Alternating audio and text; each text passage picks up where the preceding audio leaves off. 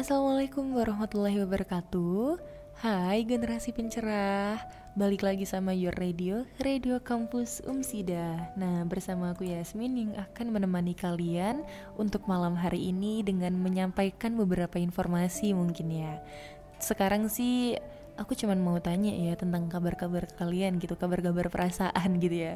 Barangkali di sini kalian yang sudah mencapai umur 20 tahun ke atas udah mulai ngerasain nih khawatir sama masa depannya atau mulai ngerasa overthinking nih soal teman sendiri mungkin. Ketika kita ketemu sama seseorang kita menyapa mereka tapi ternyata reaksi mereka itu nggak sesuai ekspektasi kita gitu loh.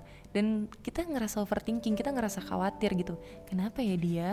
Dia kok gini ya? Dia kok gitu ya atau mungkin kalian yang semakin ke sini mulai ngerasa tidak termotivasi atau motivasinya nurun mengalami demotivasi entah tentang pendidikan kalian tentang pekerjaan atau tentang organisasi atau UKM kalian yang lain. Kayak merasa udah nggak bergairah sama apa yang kalian kerjain gitu loh ketika awal-awal dulu gitu. Atau juga sekarang ketika kalian dihadapkan oleh beberapa pilihan, kalian cenderung susah untuk memilih cenderung banyak mikirnya gitu loh. Kayak ini kalau misalnya aku milih A ntar kalau B barangkali gini atau kalau C atau gini jadi ya bingung gitu loh mau milih yang mana gitu. Nah, barangkali nih jika teman-teman yang sudah mulai terjebak dalam hal-hal yang tidak mengenakan diri, karena gini ya teman-teman ya, ketika kita sudah mulai merasakan hal-hal yang gak mengenakan hati, ketika kita mulai melakukan pekerjaan, itu sebenarnya faktor kenapa kita dimotivasi loh teman-teman. Nah, sebenarnya yang barusan aku sebutin tadi itu termasuk tanda-tanda dari quarter life of crisis apa sih quarter life of crisis itu tadi? Sebenarnya kalau apa ya terlalu bahasa Inggris ya. Dalam bahasa Indonesia quarter life crisis itu artinya krisis seperempat abad. Waduh kayak istilah banget ya kayak matematika banget gitu ya. Bukan bukan ini bukan mengarah ke matematika ya ini mengarah ke diri sendiri sih sebenarnya. Jadi quarter life crisis ini di mana kamu usia sekitar 18 tahun ya pokoknya start 18 tahun atau bahkan sampai 30 tahunan mulai ngerasa khawatir bingung hilang arah nggak punya jalan pulang atau bingung ya istilahnya nggak punya kepastian dalam kehidupannya. Nah biasanya seseorang yang mengalami quarter life of crisis ini cemas akan banyak hal seperti karirnya atau percintaannya kehidupan sosialnya dan lain sebagainya. Karena itulah fase quarter life crisis ini kadang bikin seseorang tuh nggak punya tujuan hidup nggak punya arah. Bahkan hingga mempertanyakan keberadaannya sekarang di dunia ini untuk apa sih? Tuhan nyiptain aku ini untuk apa sih? Kok kayak ngerasa aku nggak ada guna? Nah kayak gitu teman-teman. Quarter life of crisis itu tadi. Penyebabnya sih biasanya ya umumnya terjadi pada seseorang yang sedang beranjak dewasa dan baru itu tadi yang di mana startnya emang dari 18 tahun dan baru menemukan masalah orang dewasa untuk pertama kalinya. Jadi seperti kaget ya teman-teman. Kayak aku dari yang remaja dari hahihi ini dari anak SMP SMA yang sekolah berangkat sekolah nih jam 7 pagi pulang jam 4 tapi selama jam 7 sampai jam 4 sore itu tadi aku seneng-seneng terus. Aku makan aku hahihi sama teman. Terus nanti pulang entah aku nongkrong ke mana atau entah aku pulang atau aku kumpul sama keluarga atau aku me time ya ternyata kaget nih ketemu sama dunia baru yang di mana mulai kita ketemu sama manusia-manusia yang gak bisa kita percaya kayak dulu ketika kita SMP atau SMA yang di mana emang sekarang kita kayak sendirian bawaannya. Siapa pun gak ada yang bisa kita percayai ketika kita udah beranjak ke tempat dewasa ini tadi ke tempat kerja atau ke tempat kuliah gitu. Kita mungkin masih bisa ketawa ketiwi tapi perasaan kita emang sudah nggak kayak dulu. Nah itu kita mengalami kekagetan ya kekaguan juga ketika kita bertemu sama hal-hal baru yang apa ya kita harus adaptasi lagi gitu loh. Adaptasi lingkungan lagi adaptasi perasaan. Nah terus untuk menyebab quarter life crisis itu tadi sebenarnya nggak cuman kaget aja ya sama masalah ketika nggak ada yang bisa kita percaya kayak dulu ya. Barangkali soal finansial yang di mana ketika kita makin dewasa kita mulai memikirkan nih finansial kita nggak kayak kita dulu yang di mana ketika kita SMP SMA kadang kita nyimpen uang nih untuk nongkrong ya teman-teman ya. Nyimpen uang untuk nongkrong atau check out. Nah kalau sekarang mah kita ngumpulin uang untuk biaya kuliah mungkin atau biaya makan yang bukan untuk makan biasa yang emang ya udah untuk makan keseharian gitu loh. Kita udah mulai memikirkan nih kita udah mulai masuk ke pemikiran seperti itu terus kita juga mulai merintis dan merencanakan masa depan yang di mana waduh aku udah 19 tahun nih atau aku udah 20 tahun nih ngelihat orang-orang ini 20 tahun udah ada yang punya rumah, udah ada yang punya mobil atau udah bisa nyenengin orang tuanya. Kok aku masih gini-gini aja ya? Nah, kita di situ mulai kan kita tahu oke okay lah pokoknya aku nanti di umur 22 tahun aku harus udah bisa gini, aku harus udah bisa gini. Nah, karena dari perencanaan masa depan itu tadi dan dari tekanan kita melihat kanan kiri kita itu juga bisa menjadi penyebab gimana ketidakenaan hati kalian. Terus juga buat teman-teman yang baru ngerasain jatuh cinta, jatuh cinta untuk pertama kalinya, mungkin soal pacaran udah pernah dulu zaman SD SMP SMA udah pernah pacaran tapi belum pernah ngerasa jatuh cinta sedalam ini sama seseorang gitu. Belum lagi kalau ada yang ditolak. Ada yang ditolak atau ada yang hmm, apa ya diselingkuin mungkin. Atau ada juga yang pasangannya ini ternyata cuman morotin atau manfaatin teman-teman nih manfaatin generasi pencerah nih waduh. Nah baru nih ngerasa hubungan romantis untuk yang pertama kalinya dengan perasaan yang sedalam-dalamnya itu juga menjadi salah satu penyebab quarter life of crisis itu tadi sih teman-teman. Terus juga bisa aja ya seseorang eh orang lain yang sebenarnya emang masuk di kehidupan kalian. Kayak entah itu orang tua atau ya intinya keluarga besar atau lingkungan dekat kalian seperti teman yang mulai ngeintervensi kehidupan kalian. Kayak kalian punya keputusan sendiri tapi mereka nggak mau kalian ngambil keputusan ini.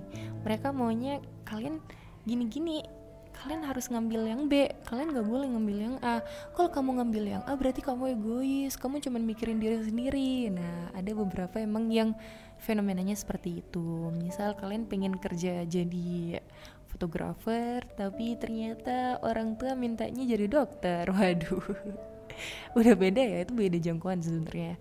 Sedangkan kalian emang passionnya di fotografi kan. Tapi orang tua maunya di dokter karena ngerasa lebih terjamin mungkin terjamin dari kehidupannya nanti kehidupan ketika tua. Kalau misalnya fotografer kan orang tua kadang ada yang bisa mikir kayak kalau fotografer ini kan kamu mungkin cuman awal-awal doang kalau kamu gagal bikin studio gimana? Atau kalau kamu gagal punya IO sendiri gimana? Atau punya tim gimana? Kalau kamu pada akhirnya cuman fotografer panggilan yang seminggu cuma dipanggil sekali dengan bayaran yang gak seberapa gimana? Gimana nanti kamu ketika masa tua? Nah mungkin ada juga beberapa lingkungan yang berpikir seperti itu ya teman-teman. Dan itu emang berat ketika kita bingung untuk menyinkronkan antara isi otak kalian sama isi otak lingkungan ya. Kalian harus milih yang mana itu itu emang berat. Dan ketika kalian susah memilih itu sebenarnya bukan salah kalian. Itu hal yang wajar gitu loh. Dan jangan pernah untuk menyalahkan diri sendiri gitu loh. Nah buat teman-teman yang emang udah ngerasa ciri-cirinya ada dari yang aku sebutin barusan ya generasi pencerah aku sebenarnya punya beberapa tips nih buat kalian yang emang tips-tips dari aku ini bakalan mempan jika bisa diubah dari diri kalian sendiri bisa digerakkan dari diri kalian sendiri gitu. Kayak kalian nggak perlu bandingin orang lain gitu loh. Oke orang lain punya rumah di umur 20 tahun dan kalian masih kuliah masih dibiayain. Yaudah barangkali emang progresnya seperti itu setiap orang meskipun sama-sama makan nasi, sama-sama butuh makan dan minuman, tapi mereka punya perjalanan hidup yang beda, teman-teman ya. Kita punya perjalanan hidup yang beda nih generasi pencerah. Kayak barangkali emang kalian hari ini masih dibiayain kuliah sama orang tua. Nah, nggak tahu nih, umur 22 tahun kalian udah biayain kuliah adik kalian gitu loh. Jadi jangan pernah bandingin antara hidup kalian, proses hidup kalian dan hidup orang lain. Karena yang kalian lihat hanyalah luarannya saja. Kalian punya proses yang berbeda-beda generasi pencerah oke? Okay?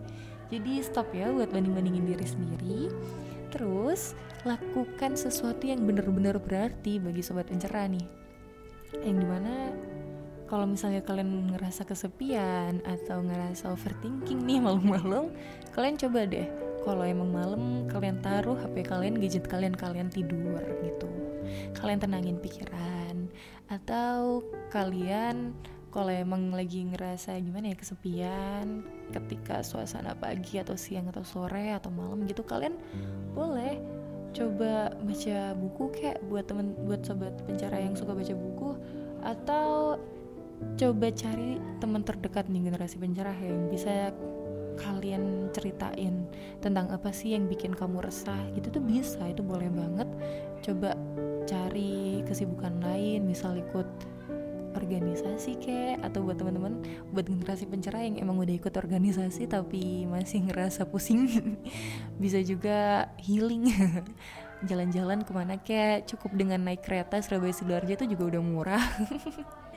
Atau ke Malang gitu kan itu kan juga udah low budget gitu jalan-jalan atau nongkrong intinya punya waktu buat diri sendiri gitu. Kalau emang kalian udah terlalu sibuk ya udah sempetin waktu untuk nganggur.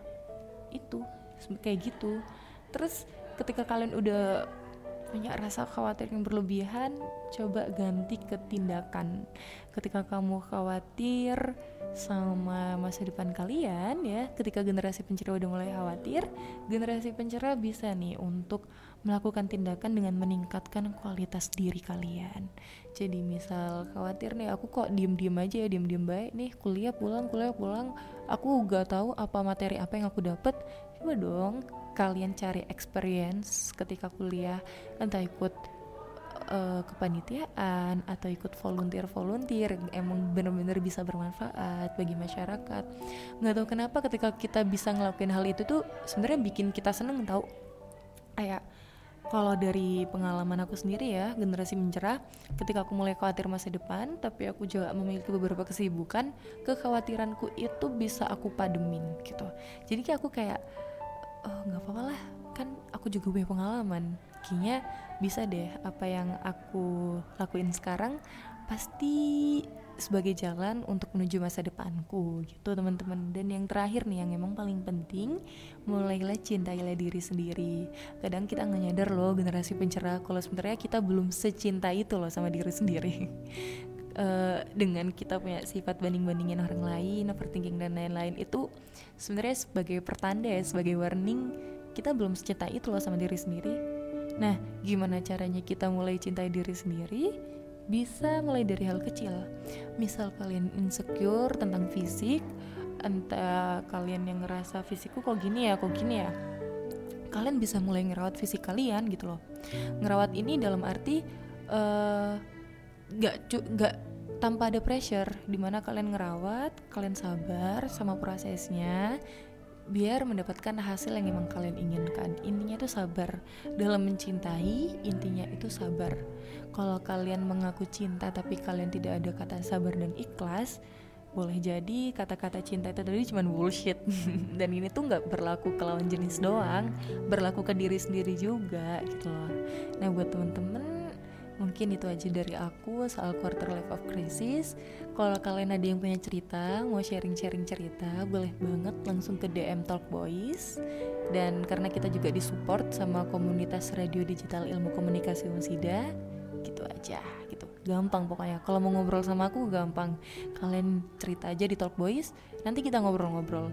Entah mau ngobrolnya lewat DM atau mau ngobrol lewat langsung podcastan gini boleh banget. Aku sangat terbuka buat teman-teman yang mau menceritakan ceritanya.